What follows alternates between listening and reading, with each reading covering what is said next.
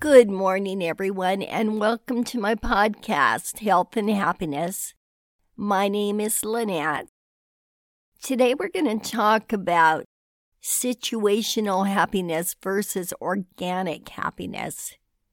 Situational happiness is when something happens, like when you buy a new car, when you meet someone, you think this is Mr. or Mrs. Right, or you get that promotion at work but it's also a fleeting moment. It's a short period in time. Where organic happiness is constantly, it's you change your whole being to view things differently, to have a different sort of attitude, to where your perception of life in general is a happier outlook. In fact, on Google, the definition of organic happiness is a choice.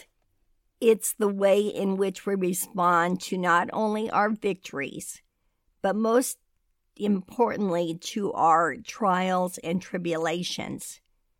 It's about enjoying every moment, which includes both the journey and the destination. Wow, that is an amazing definition. I know some of the things that we talked about in earlier episodes are to help you get to this point to where your mindset, your attitude, your outlook on life is achieving happiness no matter what's going on. Because it is definitely the journey and not the destination, because we're always on a journey. Here is a review of some of the things we talked about that will help you have a better attitude, have a better outlook on life, and in short, bring more happiness. The first one being you can glance at the past but don't stare. We've all gone through growing pains as we've grown up to be the adults that we are. And um, some were good and some were bad. And I don't know why, but the bad ones seem to be first and foremost in our minds and our memories.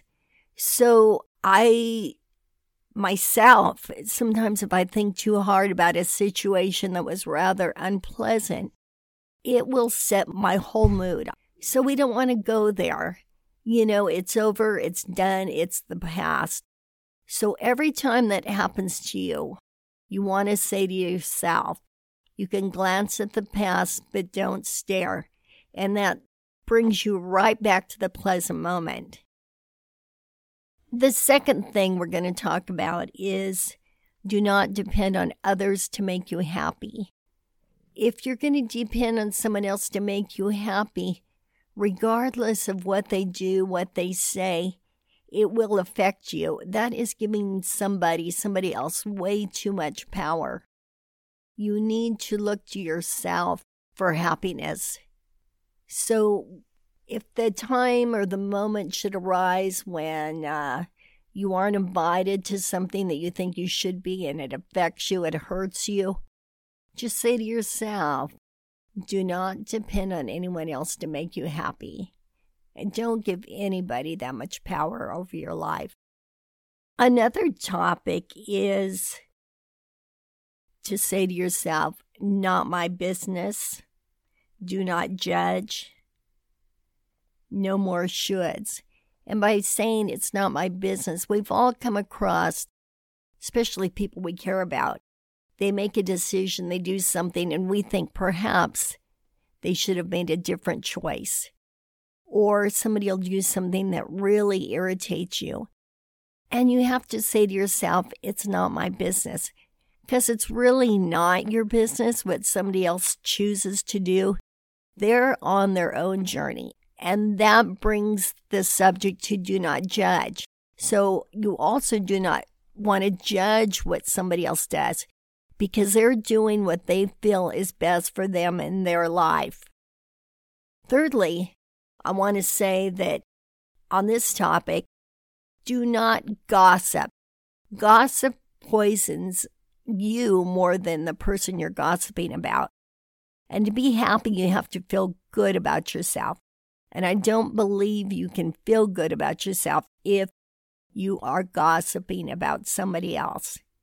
So, with all this being said, you need to do what makes you feel good about you. Another topic we covered to bring on happiness is keeping your priorities straight. My priorities are God, myself, my family, and then everyone else. And the reason I put myself first, I used to think that was selfish to do. But if you think about it and you don't put yourself first, you can't help anybody else. It's almost like a cup that's full and running over. You can give away what runs over, but if you give away what's in the cup, pretty soon your cup is empty. So, no, it's not selfish. In fact, it's quite the contrary. You do need to take care of yourself before you can help anybody else. Another thing we talked about was tapping into our spiritual side. It's almost like when you're at a concert and the music is so loud, you almost can't hear anything else. And somebody is trying to give you directions in your ear and you can't hear them.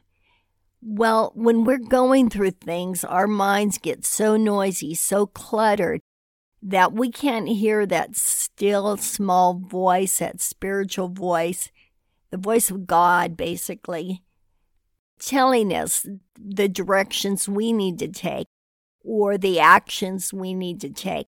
So it's important to quiet yourself enough so you can hear that voice because there are spiritual influences. And if you haven't heard them yet, you will if you learn to quiet yourself, center yourself, and be open to it. And they can give you wisdom that you never knew you can solve many, many problems just by tuning into your spiritual side. Another thing we talked about is painting the world your color, and that is figuring what you want your world to look like, setting your goals, and going for what you want it to be, whether it be a job, the city you want to live in, or all of the above. I mentioned making an intention board, and that is getting a poster board and cutting out pictures in the magazine and placing them on this board. And something about doing this sends your goals out into the universe, and you would be shocked, pleasantly shocked, how it really does happen. It doesn't always happen overnight, of course, but in time, you'll look back at that board and you'll see that you did achieve those goals. And I'm going to finish up my refreshing on this by saying remember the grass isn't always greener on the other side. Before you make decisions, I do recommend that you tap into your spiritual side. So the decisions you make hopefully will save you any steps that making the wrong decision might have made. Not to add fear to making a decision, but don't always make your decision based on the fact that you think the grass is greener on the other side. Because sometimes what you need is what you already have.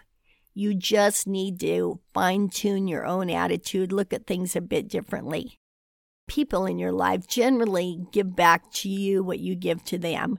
In other words, the way you treat people is the way people treat you. So you need to look at that also. And by making these small adjustments in your thinking, will change your attitude and set the pace for a much happier life and a much better way of handling relationships and being in relationships, whether they're friendships, romantic relationships, whatever the case may be. Getting the keys to know how to handle situations with people, with careers, with whatever life throws at you is the key to happiness. One thing you do want to be sure to do, though, is to learn from your mistakes just remember that almost every mistake is a lesson, a lesson learned to maybe to handle that certain situation a little bit differently. So don't always take it as a bad thing, but take it as a way that you will handle the same situation next time. And remember that every cloud does have a silver lining, even if it's just to learn a lesson, or even if it's to get you from where you are to where you need to be. It's funny that sometimes you think you know all of these things, and then something will happen that will make you realize that you still have a long ways to go. As far as the first one we discussed, um, you can glance at the past but don't stare. I thought I had conquered that. I really did. And then I went to brunch with some people, and there was a subject that I wanted to clear the air about. Now, I should have known better than to bring up this subject because it is a subject from my past. And so I thought I was confident enough to do it. So I did bring it up. And the person I was speaking with said something that made me feel horrible. Actually, it made me feel bad for days. So I learned my lesson that it doesn't mean don't do it sometimes.